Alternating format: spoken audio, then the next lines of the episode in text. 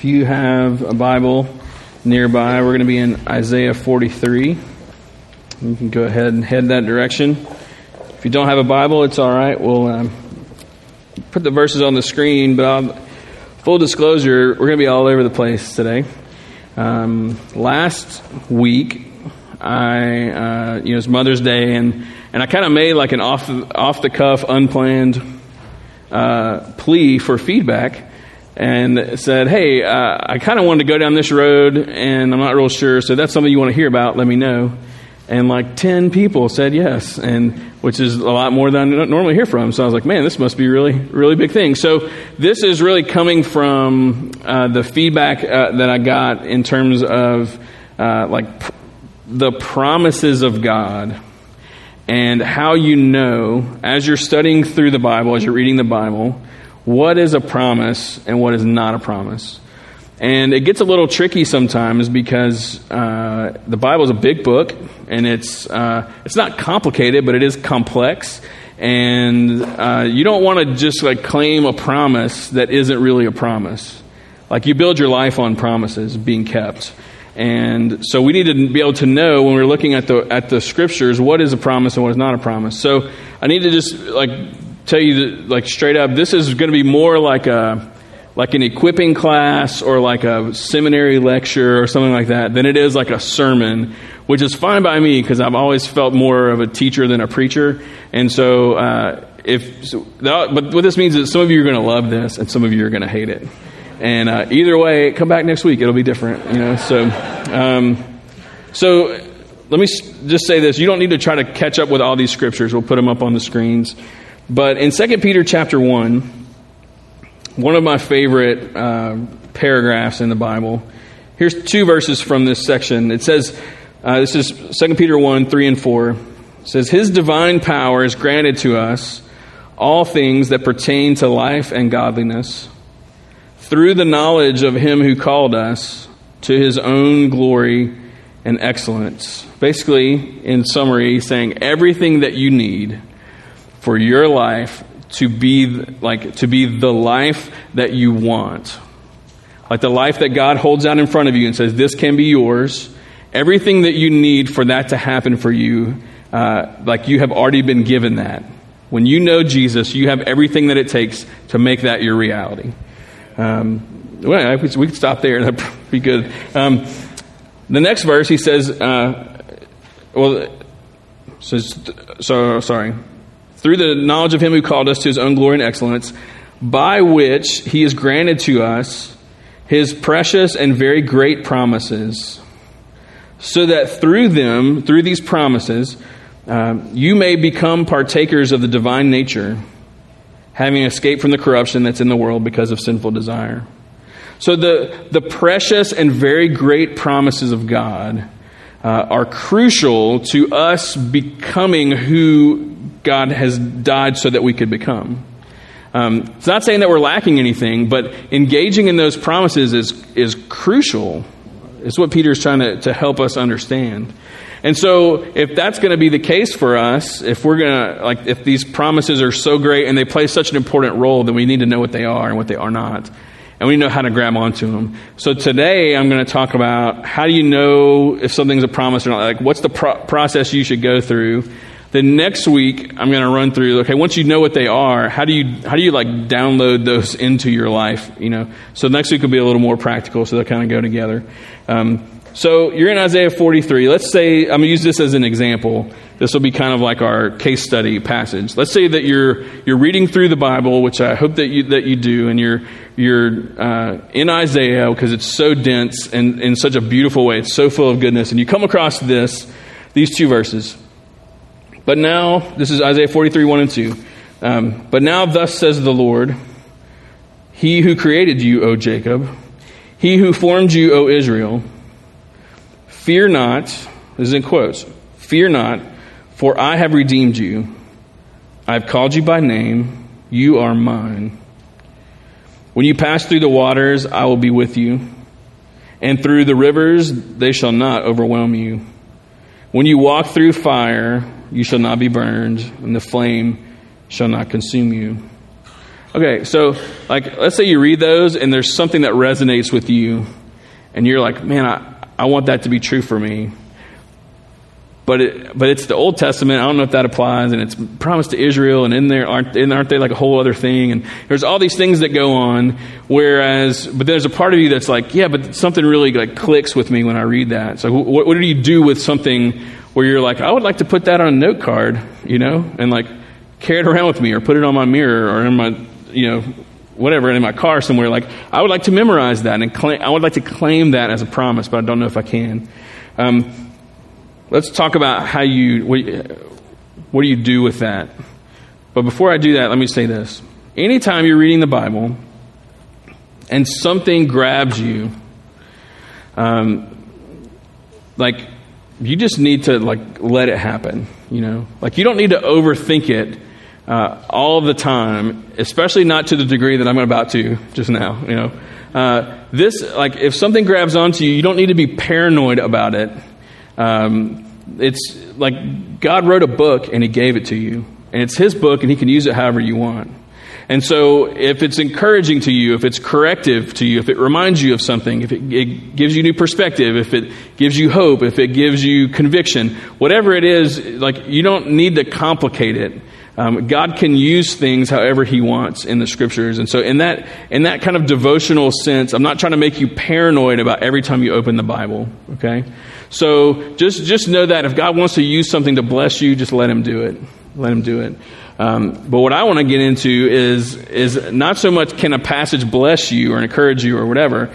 Like, can this go on a list of promises that's in the front of your Bible? You know, that you can b- like build your life and bank on um, because promises are like they're that's a commitment someone makes you know truth is important truth is great like we, we have to have it but promises that is god making a commitment to you and there are times when we're going through life and we need to know is god is god committed to me through this like how how has he already said he's going to relate to me through this um, and can i like cash that in as a promise or not um, so, what do we do with Isaiah 43 1 and 2?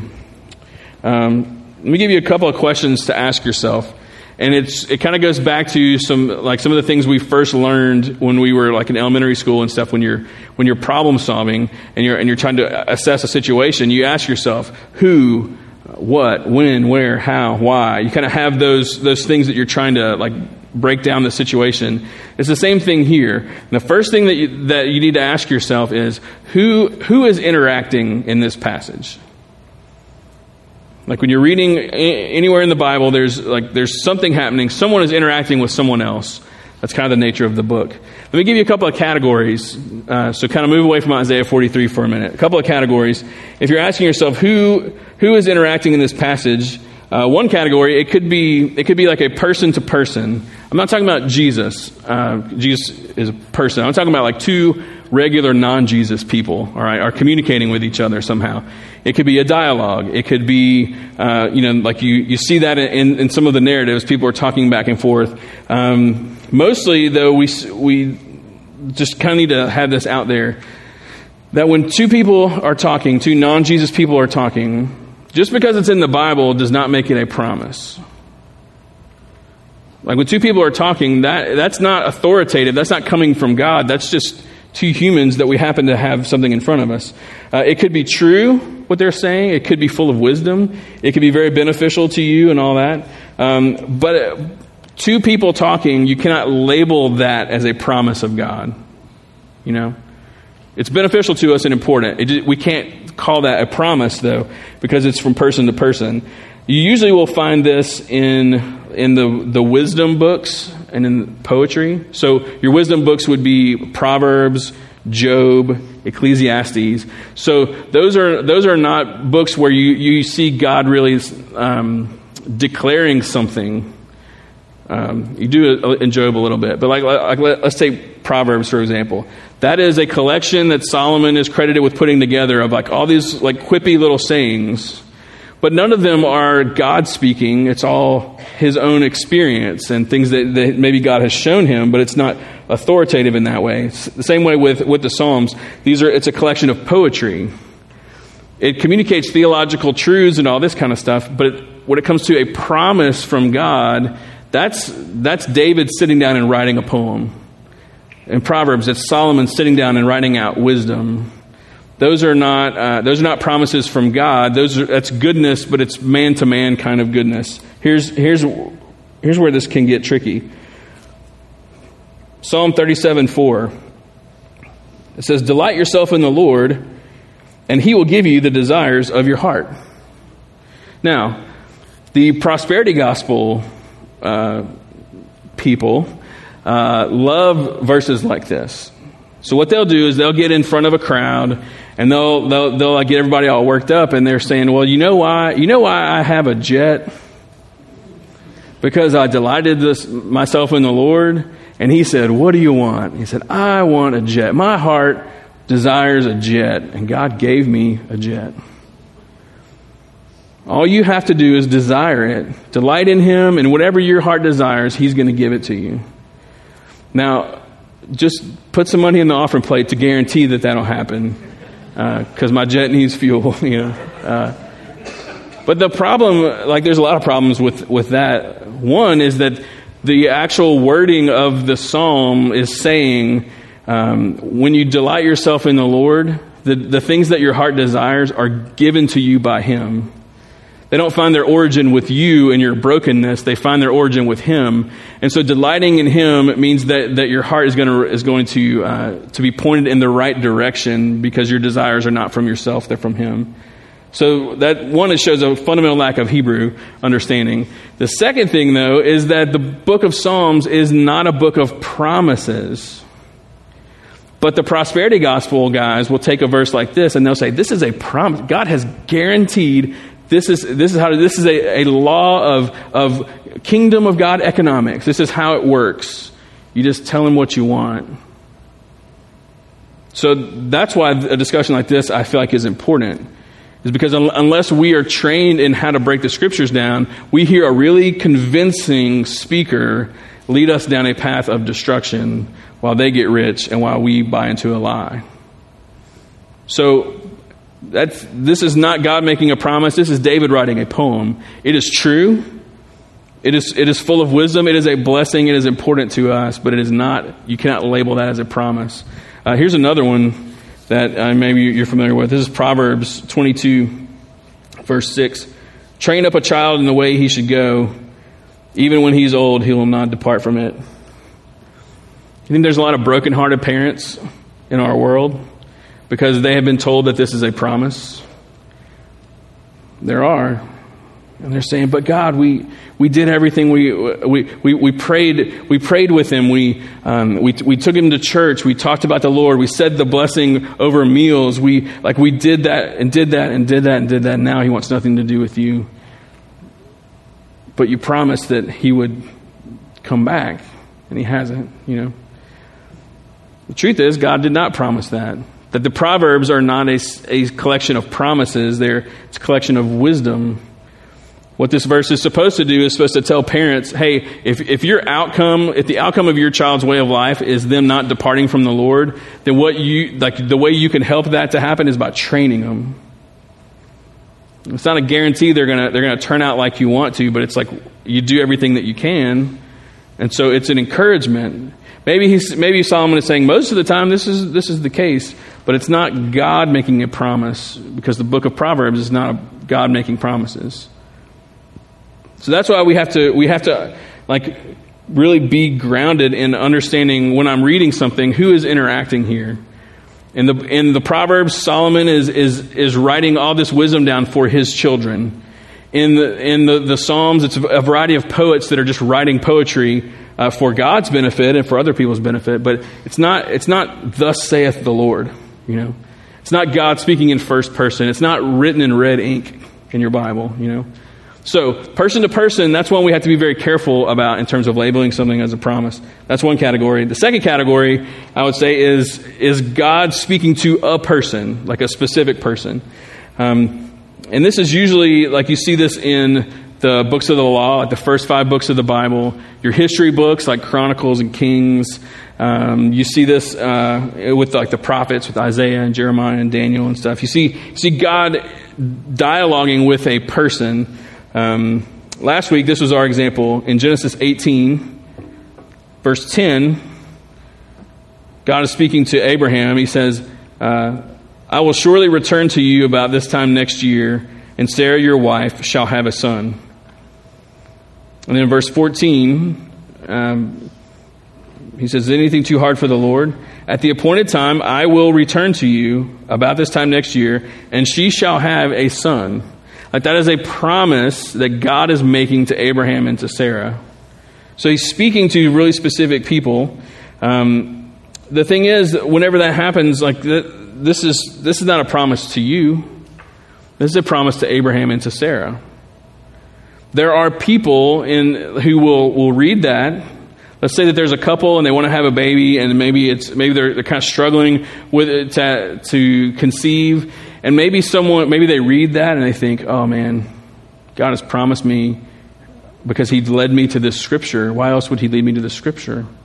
Or some really well-intentioned person says, "I'm believing, I'm believing uh, that you guys are going to have a baby because God gave one to Sarah. He promised it. I think He's and, and that, and that suddenly we end up labeling that as a promise, and then you're holding on to this promise that God never made, but you think He did. And then what if that doesn't happen? Then God becomes the liar. God becomes unfaithful to you.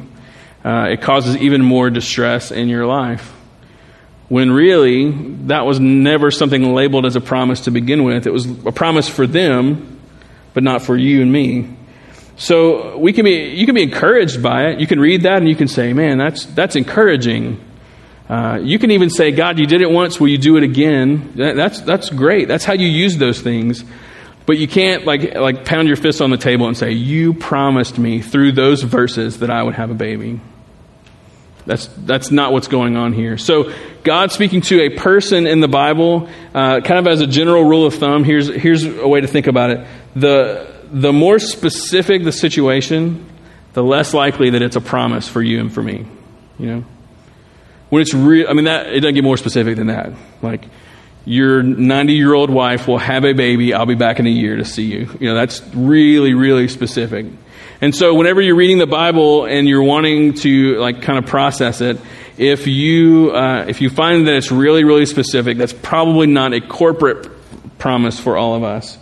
Um, another another general principle would be that the more God centered the promise is, the more likely it is to be a corporate promise. So when the situation is really specific, it's probably not for you and me.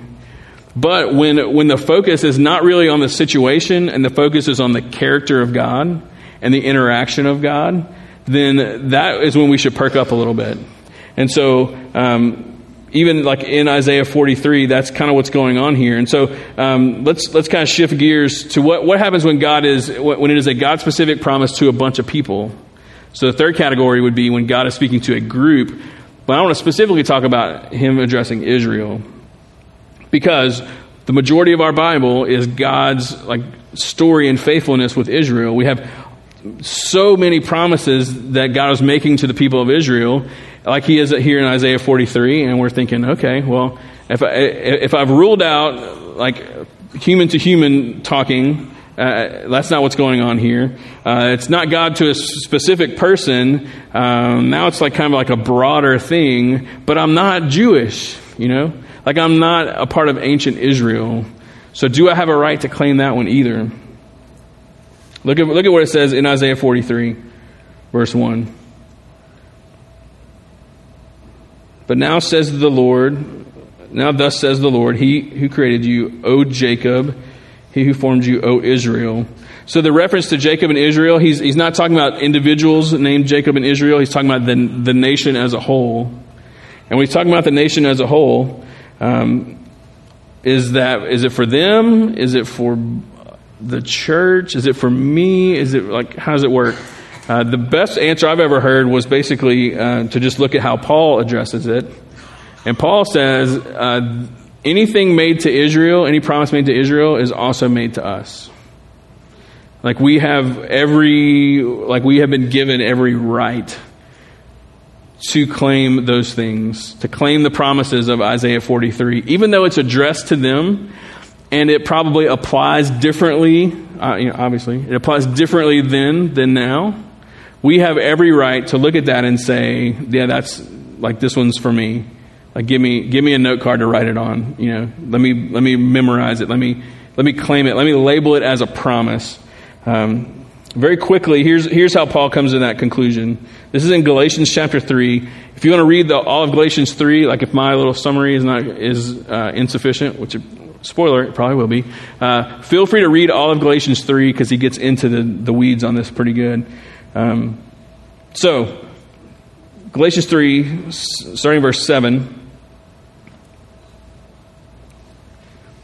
says, Know then that is those of faith who are the sons of Abraham. Those of faith are the sons of Abraham. Um, so, how, what does it take to be a son of Abraham? It takes faith. So, you remember your kid, Father Abraham, had many sons. And many sons had Father Abraham. I am one of them, and so are you. So let's just praise the Lord. Right on, right? Okay. So uh, good theology happening in the old children's ministry. Um, Father Abraham had many sons. Many sons had Father Abraham. I am one of them. So are you. So let's praise the Lord. And we work through the body, you know. And then, uh, if you don't know what I'm talking about, then I'll show you later. Um,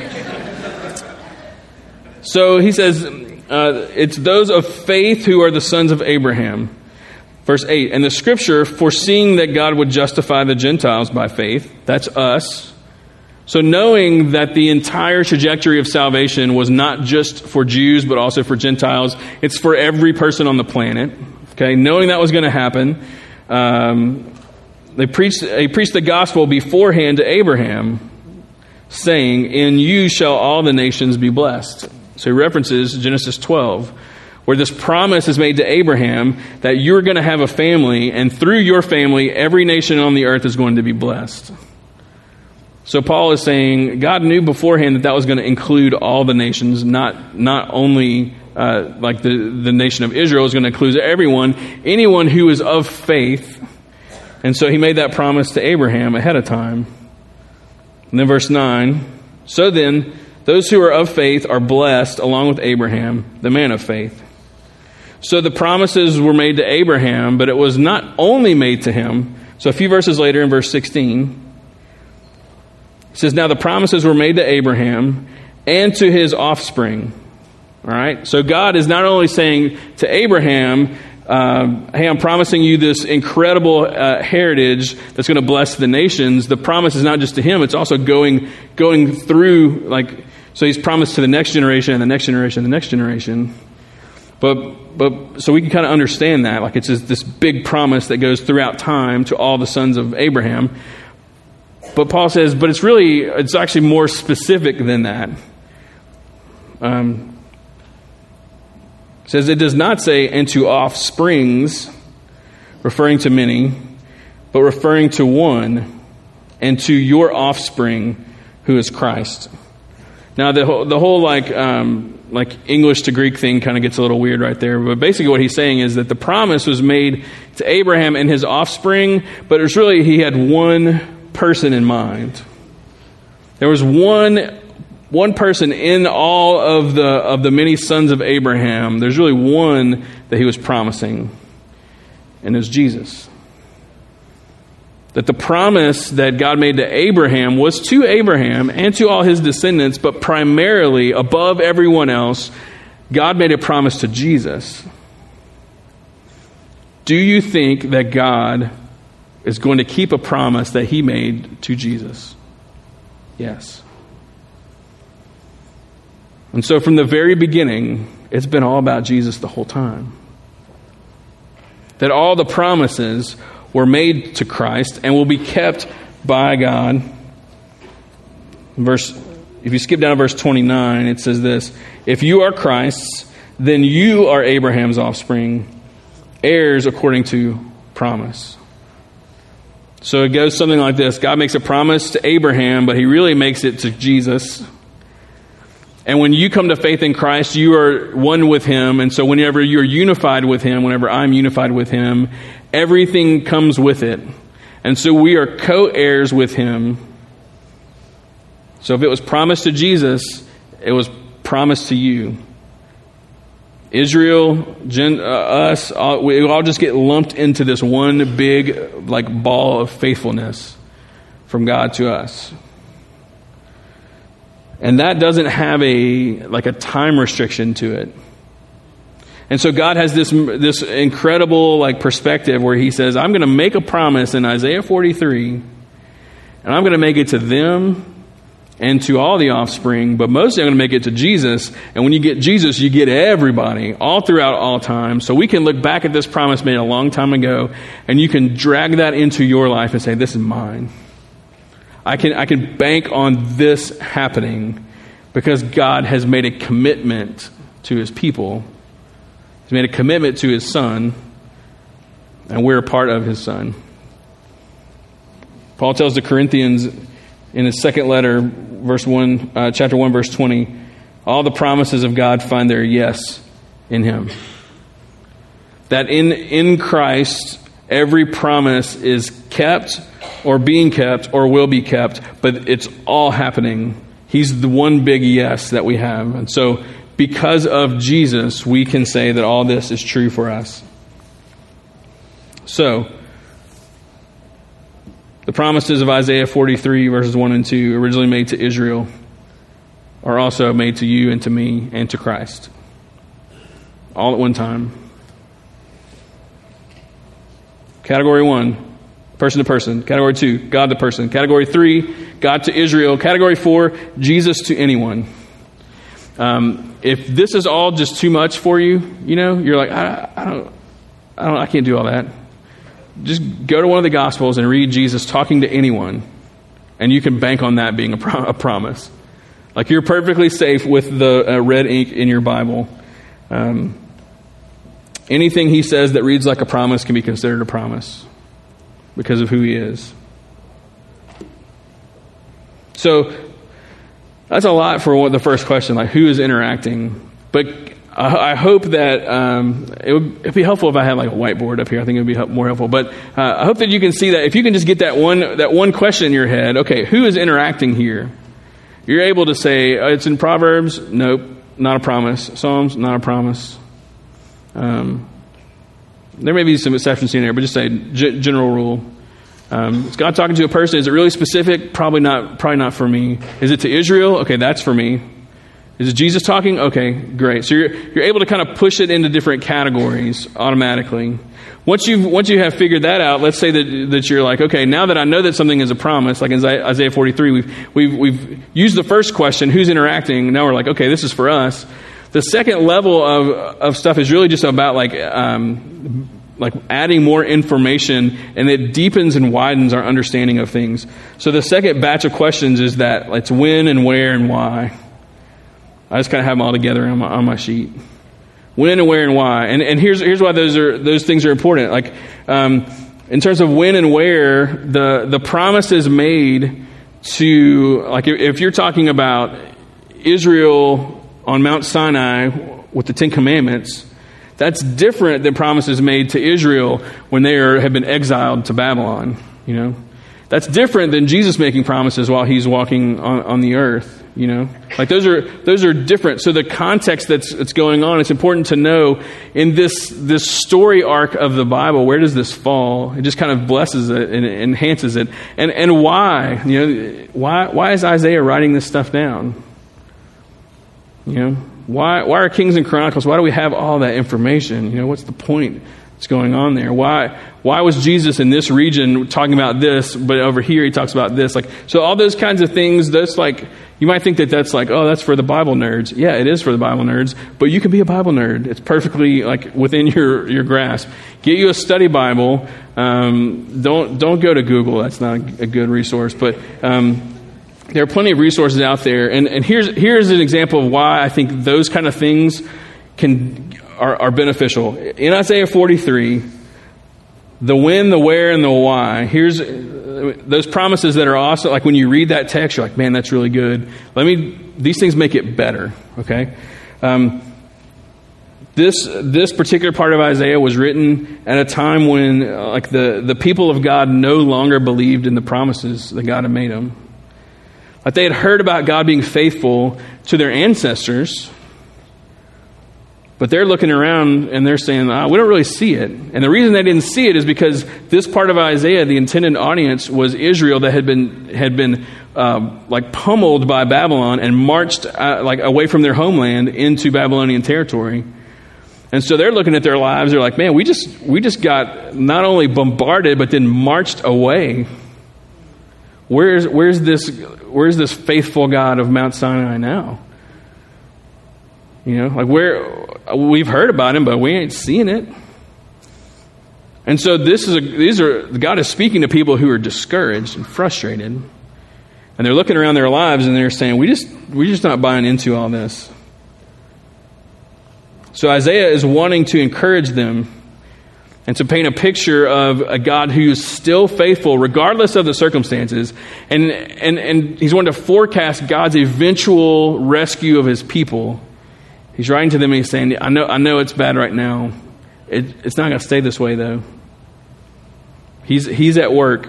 Don't get, don't, get, don't get disillusioned by what you see around you. Remember who he is. So, this is for people who look around their lives and they look around their feelings, they look around their circumstances, and they're asking, Where is this good and beautiful God I've heard so much about? Because I don't see him right now. See, that the when and the where and the why, that it, it doesn't change the promise, it, it deepens it. It makes it all the more like pertinent. Um, and what a lot of times will happen is these promises will show up in a time where you're um, you didn't know that you needed it. Here's, here's a very quick story. Last Sunday, I referenced uh, Isaiah 41, verse 10. It says, Fear not, for I am with you. Be not dismayed, for I am your God.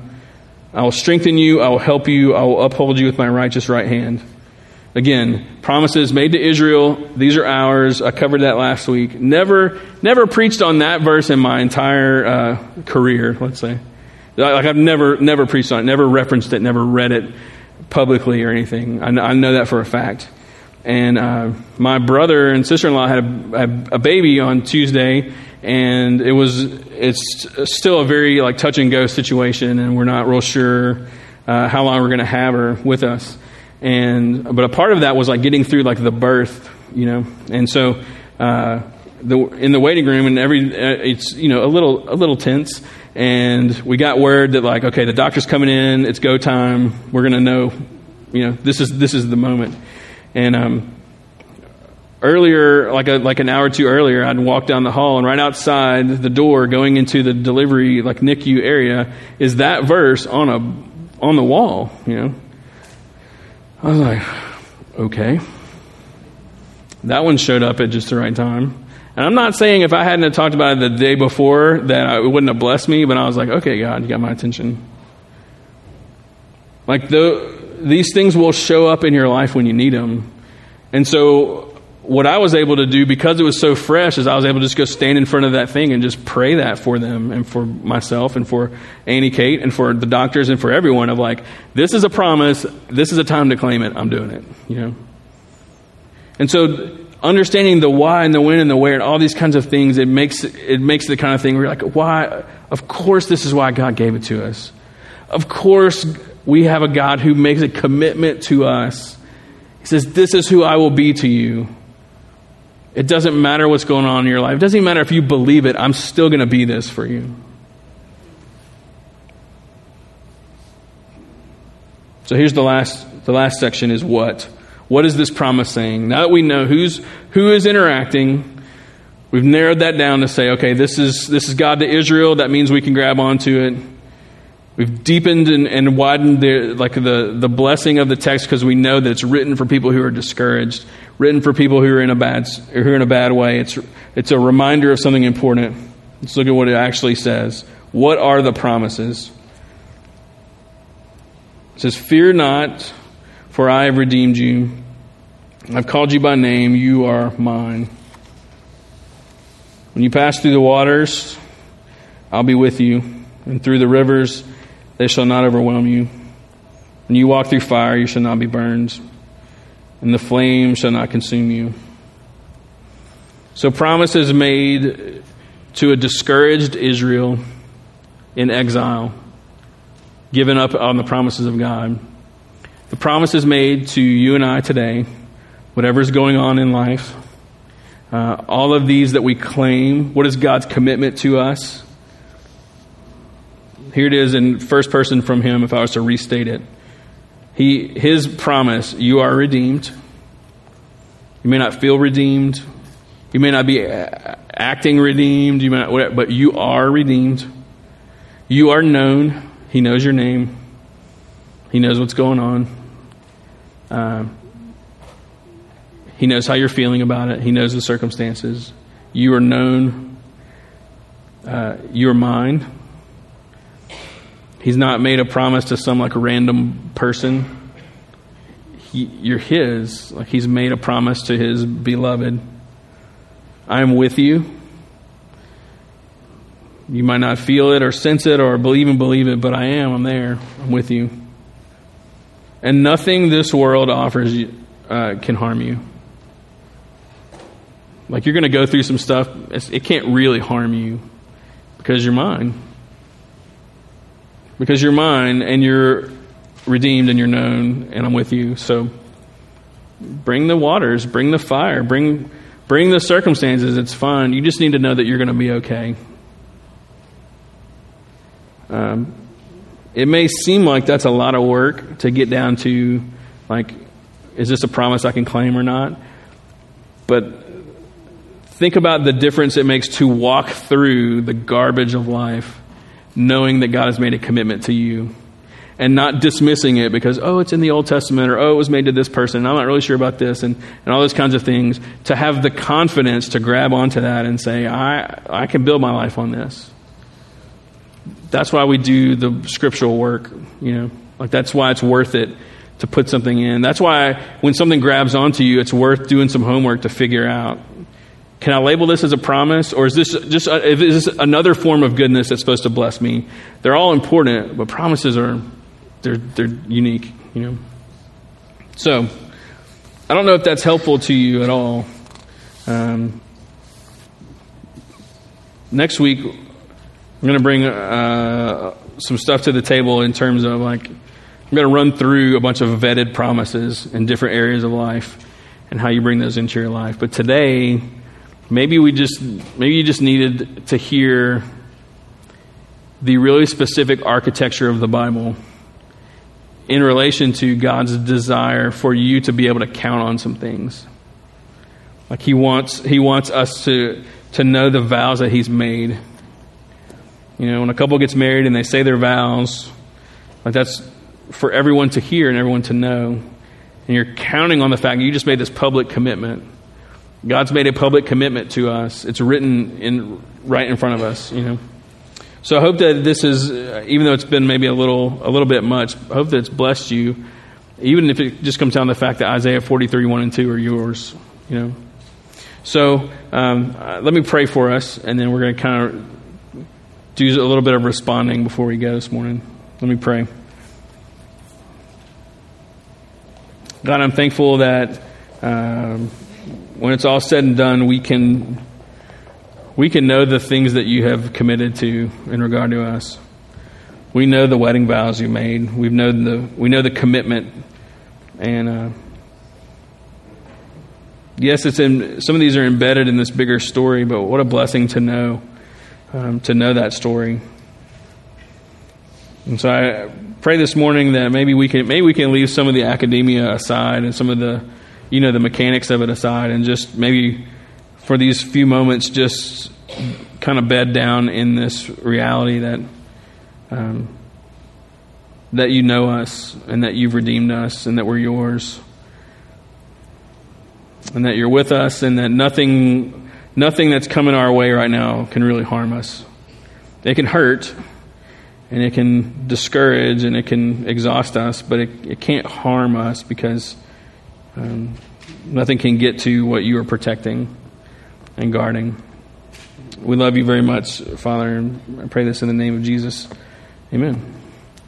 So, in our response time, you know, there's different things going on in in life, and we want to give you a chance to just kind of meet with the Lord a few more minutes, just kind of you and Him, but also us and Him uh, before we dismiss and kind of go on to whatever's next. And so you can come and pray. You can come to these steps and pray. We have some folks on the front row who pr- love to pray with you. Um, we have a communion line that's open to you. Uh, you don't have to be a member here. If you want what Jesus is offering to you, then you come take you take the bread, you dip it in the juice, and you take it. And uh, as a, a, tangible reminder, that's, that's a part of the promise. Uh, all our promises find our, the yes in Jesus, and as we take communion, it's a, a reminder of that yes that's been made. Um, you can sing, you can pray together, you can do whatever you want to do. We're just going to spend a few minutes letting God uh, kind of pack some dirt in on top of whatever seeds He's planted in here this morning. So, why don't you stand and we'll sing just a minute. Our, our communion tables uh, will be open. You can come whenever you're ready.